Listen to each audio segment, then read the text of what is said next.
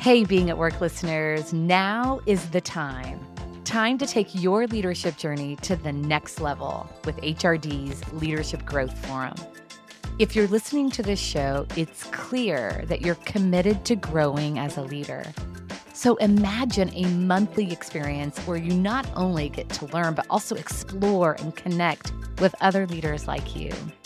Each month, we dive deep into a different leadership focus, building coaching skills, holding team members accountable, demonstrating empathy, creating a psychologically safe environment, and others. This isn't your average leadership event. It's a tailored experience for leaders who are ready to make a real impact. Join us for this incredible opportunity and secure your spot. Visit hrdleadership.com forward slash BAW because your growth as a leader is a journey worth investing in.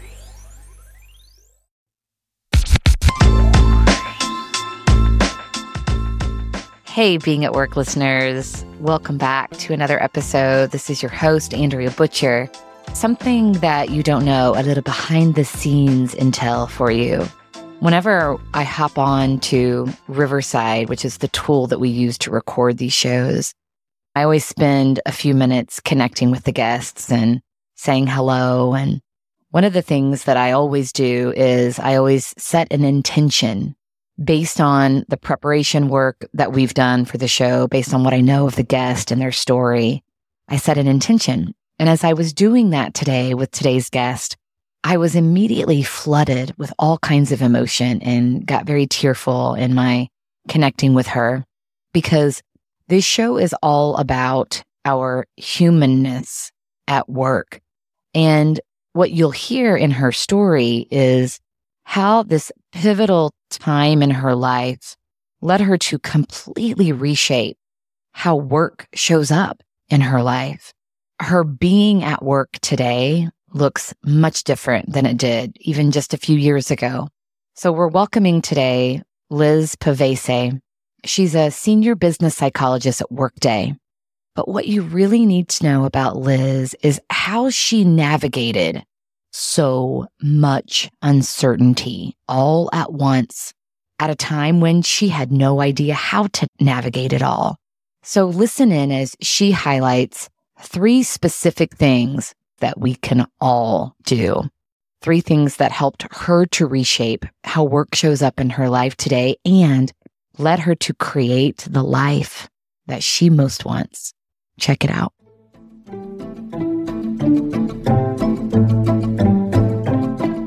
Liz, welcome to the show. Thank you so much for having me. I'm so excited to be here with you today. I have high, high hopes for this. I think this is going to be so good and so resonate with so many people. So, give us some context. Tell me a little bit about the journey that got you where you are today. The word that comes to my mind when I think about my career journey, but I guess that kind of speaks to me and my life, is I'm a builder.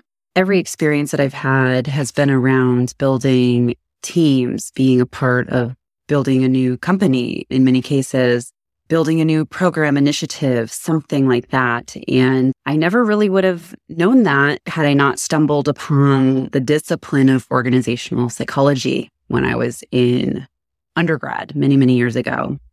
And so with every step along the way, career wise, I was always looking for ways to really capitalize on this spark that was ignited in me back in the day when I was exploring all fields of psychology, where I found psychology applied to the workplace and started to think about, wow, if we spend 70, 80, sometimes 90% or whatever that balance is, we spend a lot of time at work in the pursuit of work, in the pursuit of something that's, you know, impactful, meaningful in whatever way that that means for you, better be a really damn good experience. And so I think everything that I have chosen as my career has twisted and turned has been about how can we build for better, build for making work a great place for everyone to be, regardless of your relationship with work. You are a builder. And as your career has evolved, you now find yourself in this place where you have built a life that so suits you and your needs and your passions. And I know that that flowed out of a really challenging time for you. It did. It very much did. In the fall of 2018, I was in the process of finalizing my divorce, a 16 year relationship. I was in the middle of also a job search. I was pretty ready and sort of disenchanted with my current work opportunity at the time, but I needed something different.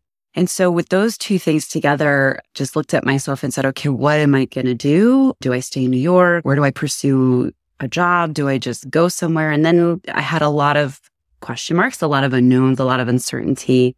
And I realized for me to continue my healing and journey through my personal change and transition, I really needed to find a work opportunity that would bring me away from New York. So I found myself doing a quick stint in uh, Utah for three months while the work process figured itself out. I was in a couple of active interview loops at the time. And both of those opportunities were bringing me back to Seattle, which is where I spent many years. And so I moved out to Seattle. It was the beginning of 2020, but I arrived in Seattle, had accepted my job offer two weeks into getting furniture, assembling my apartment, like trying to get settled. Pandemic hit, shut everything down.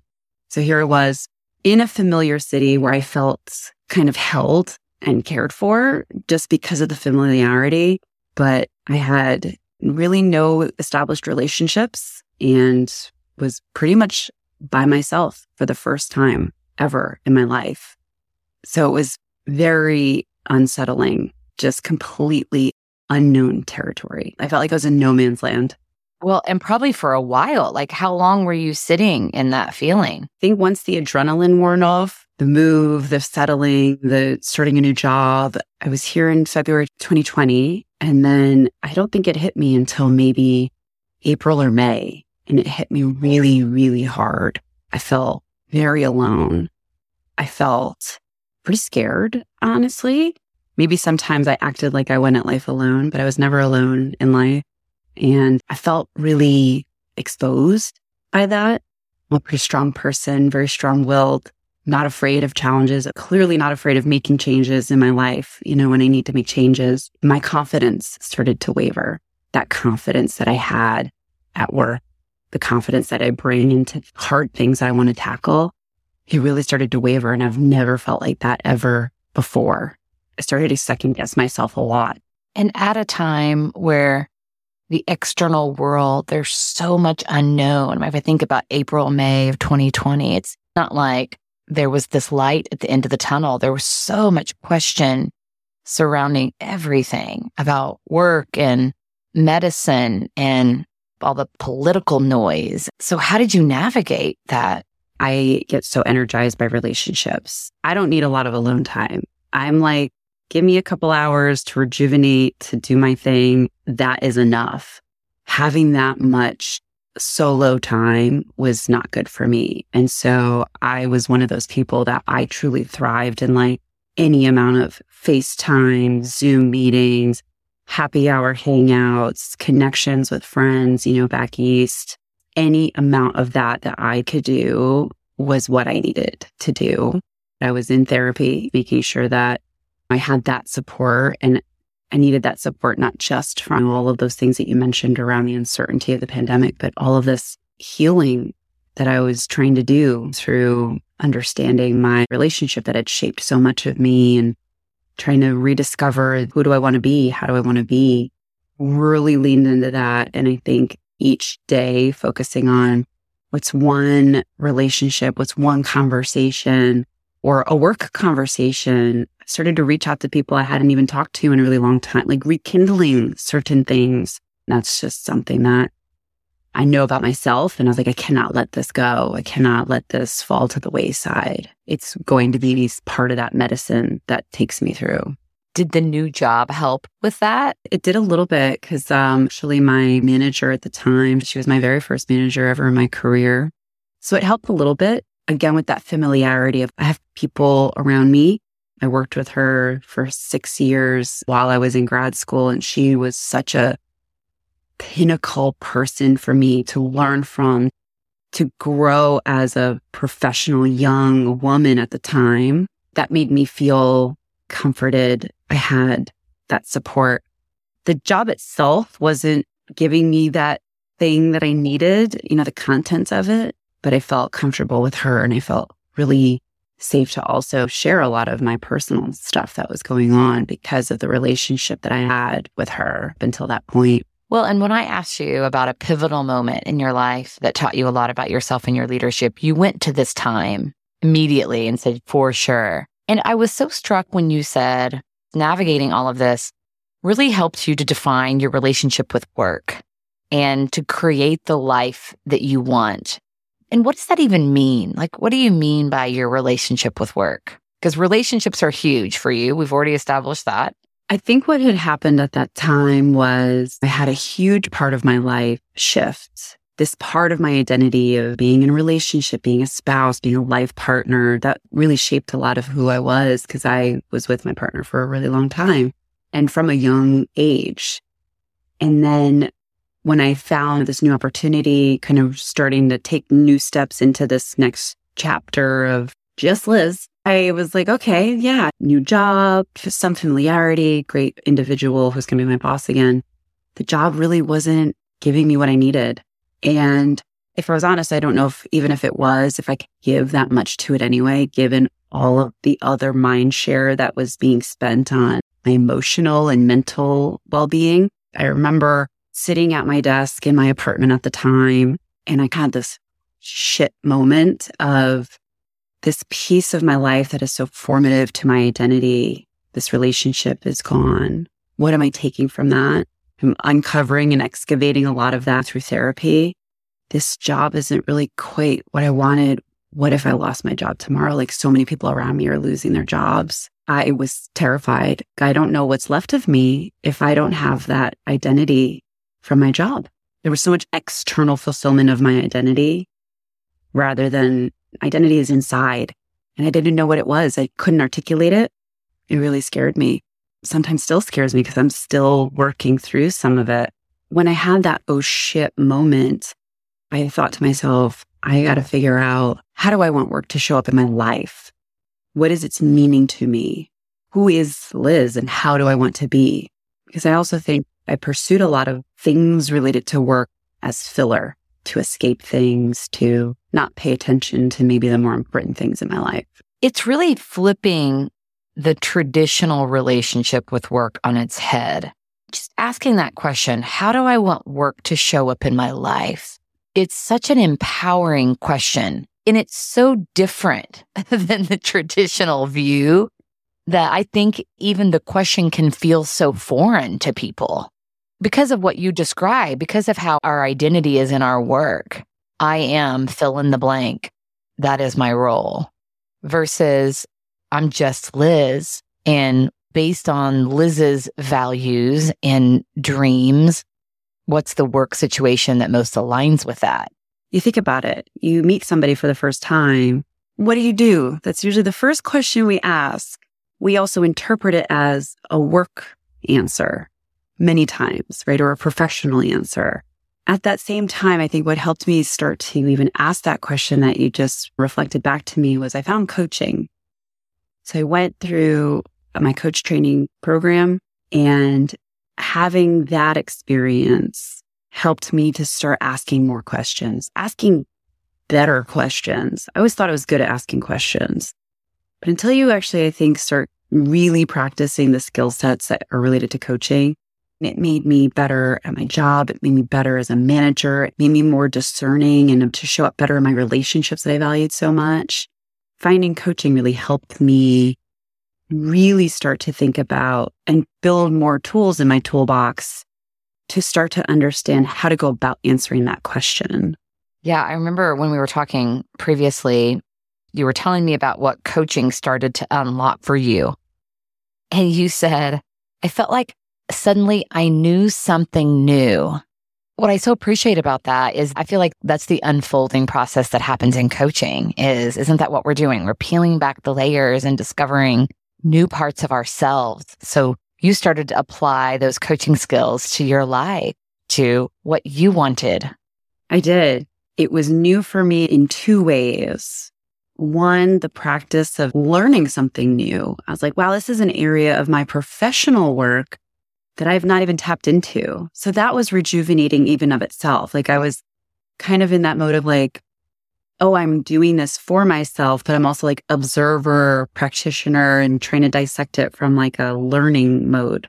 Working with my coach, who I'm now re-engaged with and working with again, we started to talk about values. That was something we talked about when we were chatting a month or so ago.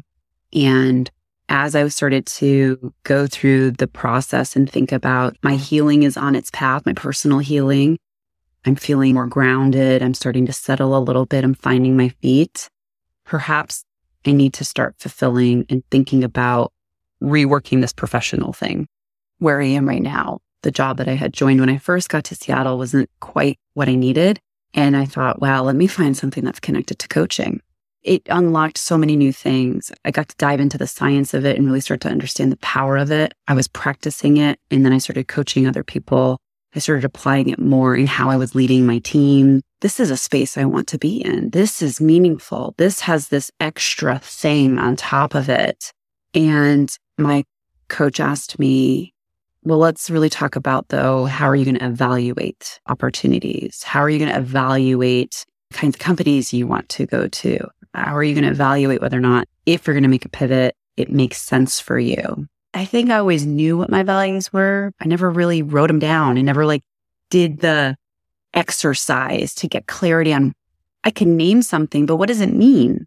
We might have the same value in the word, but it could mean something very different to the two of us. And I know that you and I both have our values written on a post it note right here, visible in front of us because neither of us have them written there because we don't know what they are. We have them written there as a daily personal reminder because I can always ask myself, regardless of context or challenge, what would positivity, integrity, service, and connection do right now? Like the personifying my values has been so helpful for me. If they were here in person form, what would they do? I love that word, the personifying of it, because that's exactly what my coach said to me. She was like, you have five written down for you. What if they each got a vote? How would they vote? And I was like, wow, I never thought of it that way. That is a technique I've brought into my own practice, my own clients. I it gave them life, whether it's personal values, organizational values. They're not just the things on the wall. How do you breathe life into them? How do you make them come to life? How do they serve the purpose of why you wrote them down in the first place. What if they each got a vote? I'm going to cast votes for my values. Knowing your values, writing them down, bringing them to life, that's been a big part of helping you to reshape your relationship with work. I know that another thing that has been really helpful for you through that process is really discerning whose feedback and opinions matter because there's so many people that want to advise and guide with good intention. Feel like right now, Liz, I need to hear this because I feel like I'm getting lots of unsolicited advice right now. And I'm perpetually thinking, like, thank you for the feedback. And then thinking to myself, like, I'm going to tuck that away and I'm going to do what I want to do. How have you learned to discern, like, whose feedback matters? I think to your point, one, I look at all of whether it's unsolicited or not I try to look at feedback or advice as it's information. I don't even put the labels of feedback on it or advice because they can carry their own connotation. Like, okay, this is information. And what do I do with information? I look at it and I figure out how will this serve me or how could this serve me? So I think that's the first thing I do is I just reframe it regardless of who it's coming from as information, data that I can or cannot use, depending on what it is ahead of me and how that aligns. Then what information do I really pay attention to? I think about what voice is it coming from? Is it coming from a voice that I admire, that I respect? Is it coming from a voice or a place of care and compassion? It has to do with where are those relationships? Is it coming from a totally different devil's advocate point of view that I might not want to hear, but I might need to hear it? And then I use my values against that, right? You talk about casting a vote. One of my values is honesty. So if I look at my information that's coming to me and I say, well, I might not be ready for that, but if my values had to cast a vote as to whether or not that's important, honesty would probably say, yeah, that's important to listen to or even consider. Just hear it again. So I think they play with each other. And I think then the last thing I'll say about that is how to discern is I'm getting more comfortable with what does my intuition say about it, which can be hard. We say trust your gut, but we know a lot. And that intuition, that gut instinct is usually pretty spot on. And we should honor that. How can you tell the difference between your gut, your intuition, and ego or pride? How does it feel different to you in your body? There's different types of knowing. You have like mind knowing, the logical part. You have this like emotional knowing. You have this body knowing. You can feel things and they're not always in alignment. And one usually manifests before it gets to other places. And then when all of them are in alignment, you kind of really know. I have body knowing. That's the first thing that's ignited in me. You can call it lots of things, that spidey sense, whatever. I feel things in my body way before I'm able to articulate it logically or in verbal form. And to me, that really is not ego. I think it's because I have an attunement to how things resonate, how information coming in, how experiences resonate with me because I feel it first. Perhaps if it happened in the different order, if it was more kind of mind knowing and more logical and I might not be able to tell really the difference between pride or ego because I might have the answer already or I might have that response. That's just something about how my process typically is. And it's such a personal thing, isn't it? I so appreciate how your response was so personal because it is a process of really tuning in with yourself and how you're feeling and paying attention. And that doesn't happen overnight, does it? It's like coming to trust ourselves and paying attention. And I've had to like really mess it up to realize, oh, I know how my gut was sending or my intuition was sending me messages that I disregarded. And I know what that felt like.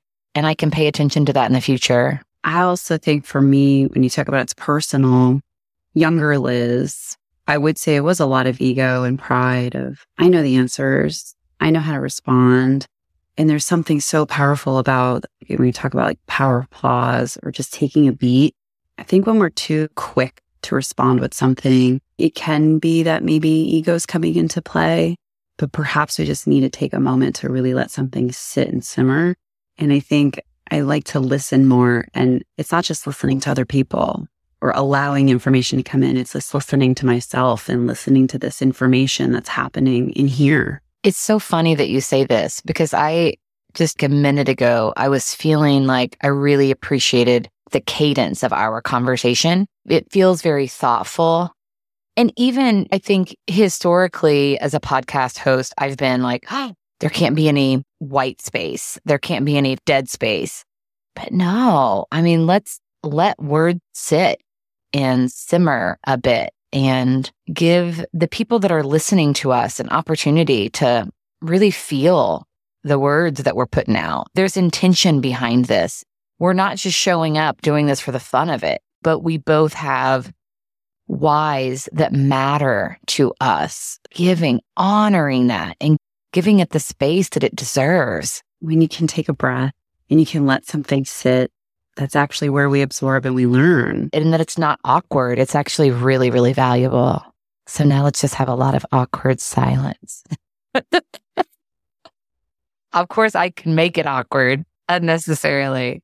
The body knowing and considering the relationship and intuitively, how do I feel about this person and this feedback that I'm being given? So there's one final thing. So three things that helped you to reshape your relationship with work. We talked about the values. We talked about being careful about whose feedback and opinion you're taking on. The third thing that you shared with me previously is how you have reframed success and failure. I think many overachieving or very high achievement orientation individuals, having goals, achieving the goals. That was always the ultimate, right? It was the measurement stick of did I succeed? Did I hit that? Did I miss the mark or fail? And think the first test of, oh my goodness, well, I had that goal and it's just really not going where I want it to go. Case in point, here I am, 2020 in February, boom, back across the country all these things. I'm like, oh my gosh, what do I do now? I think that was the first time like I didn't quote unquote achieve the goal that I had for myself. But as I started therapy and exploring coaching, like it just all these alchemy of things that were happening over the first year, year and a half that I was navigating this path and this new path, it really started to flip the script on me to truly, not to sound cliche, but to appreciate the process and the path. It is so important to have goals, a direction, you know, whatever those things are, and for them to be fairly well defined, right? So we can make informed choices to get on that path. But when you're so invested in that outcome and in that goal, that being the definition of success and failure, you're probably going to fail every time because the best laid plans very rarely unfold in exactly the way that we think we're going to get there. And I just, I had like slap in the face and slap in the face over and over again these past three years where that's important. Yes, but you have to be open and flexible and really care about success and failure being more defined by the journey that you're on and more defined by the successive steps along the way. And what if there also is no such thing as failure? It's pivots in reshaping and reframing. So that's a work in progress. I hear a lot and talk a lot about not being so attached to the outcome. Enjoy the process. Be grateful for the journey. Is that how you do that? How do you do that practically? What does it look like, like not being attached to the outcome? I think part of it is for me, it's about when I'm defining like a goal, how hard and fast is it? Is it completely rigid or is there flexibility within it? We all grow up with these metrics of success that society tells you or families tell you. And you're like, yeah, I did that. Go to college. Whoa, great. Find a partner. Okay, great. Maybe get a house. Oh, wonderful. Checking off these boxes. And I don't say that those are wrong things. Those are wonderful things. I've had many of those things in my life that's not a measurement of successful living to me. So instead, I start my year with thinking about what are the three areas that I really want to focus on? What really matters to me? And I just kind of have this loose target against it, loose goal, loose aspiration. I mean, it is practicing goal setting, I guess. It's actually breaking down that big thing. It's not about that achievement of that, but what's the little steps along the way that I have to start taking anyway to even get on the path toward that and really celebrate those small things. I'm, for example, finally dedicating time to learning span. And I could say, well, once I learn it, okay, once I could carry a conversation, that's success. No. Set doing my 10, 15 minutes, 30 minutes of speaking, kind of exercising those muscles. When I go to my Mexican restaurant, am I trying to order in Spanish? Like those little things, that's success. I'm putting those things into practice. I'm not waiting for the big splash to celebrate. It's not about the ultimate outcome. It's about those little achievements along the way. I love that. Makes me think of that. I love Atomic Habits, James Clear. Oh, there's so much brilliance just packaged in such a great way in that book. At some point in the book, he says, We don't rise to the level of our goals, we fall to the level of our habits. So I think of those small wins as like, what are the little things so here are the three big areas I want to focus on. And then every day asking yourself, what can I do today to get closer to that? That's huge because I was going to ask you for some coaching on something that hasn't happened. And now I can see in my head where I'm getting in my way. I want to do a lot more international travel. I started my career in a global firm and I traveled internationally and I really miss that. And I still get an opportunity here or there, but not like I did. So created a vision board of all the places that I wanted to go this year. And I did get to some, a couple of really cool locations, but they're almost like trips I already had planned. Santiago, Chile, I'd never been there and my daughter was studying there. So I wanted to get there this summer and we did. And, but I also like, I really want to get back to London because I have great friends in London. I used to work in that city a lot. I miss it. So I had London on my vision board and even talked about all year how I was going to London at some point in the year and it didn't happen. And so I'm finding myself a little bit like, where did I go wrong? Like, why did that not happen? And so, first of all, wasn't really focused on it. I had so many things that were vying for my attention. You said three big things, not 15 or 20. But then also, I think I was attached to, like, I've got to go to London versus broader and just a little more nimble. And I think there was some angst behind it. Like, I've got to do this. Not going to be helpful to helping to attract that into my life. No, you end up feeling worse about it. And despite all the other things that you did. Right. That's so good. Thank you for that coaching. Isn't that what we do? We get so down on ourselves. And rather than saying, oh my gosh, I went to Santiago. How cool was that that I got to experience that? In a whole new place. It is wonderful to have that. But yeah, don't beat yourself up about it. I'm all about progress, not perfection. And so I think that's another thing that helps like release and the reframe of success and failure. And I don't believe in perfection, but it's about progress. And we don't take the time to celebrate progress. We just don't. I mean, our brains aren't naturally like attuned to it and wired for it. And I think when we're in our professions, right? I mean, the work you do, Andrea, like we're there to always look for how to improve, how to do it better, how to, how to, how to, how to, right? Cause that's just what we do. That is what we do. But in order to improve, we also have to see like, what did we do? How are we getting there along the way? And that gives you so much momentum. It's energy. Yes. It's energy that gets you on a roll. That's where success is born.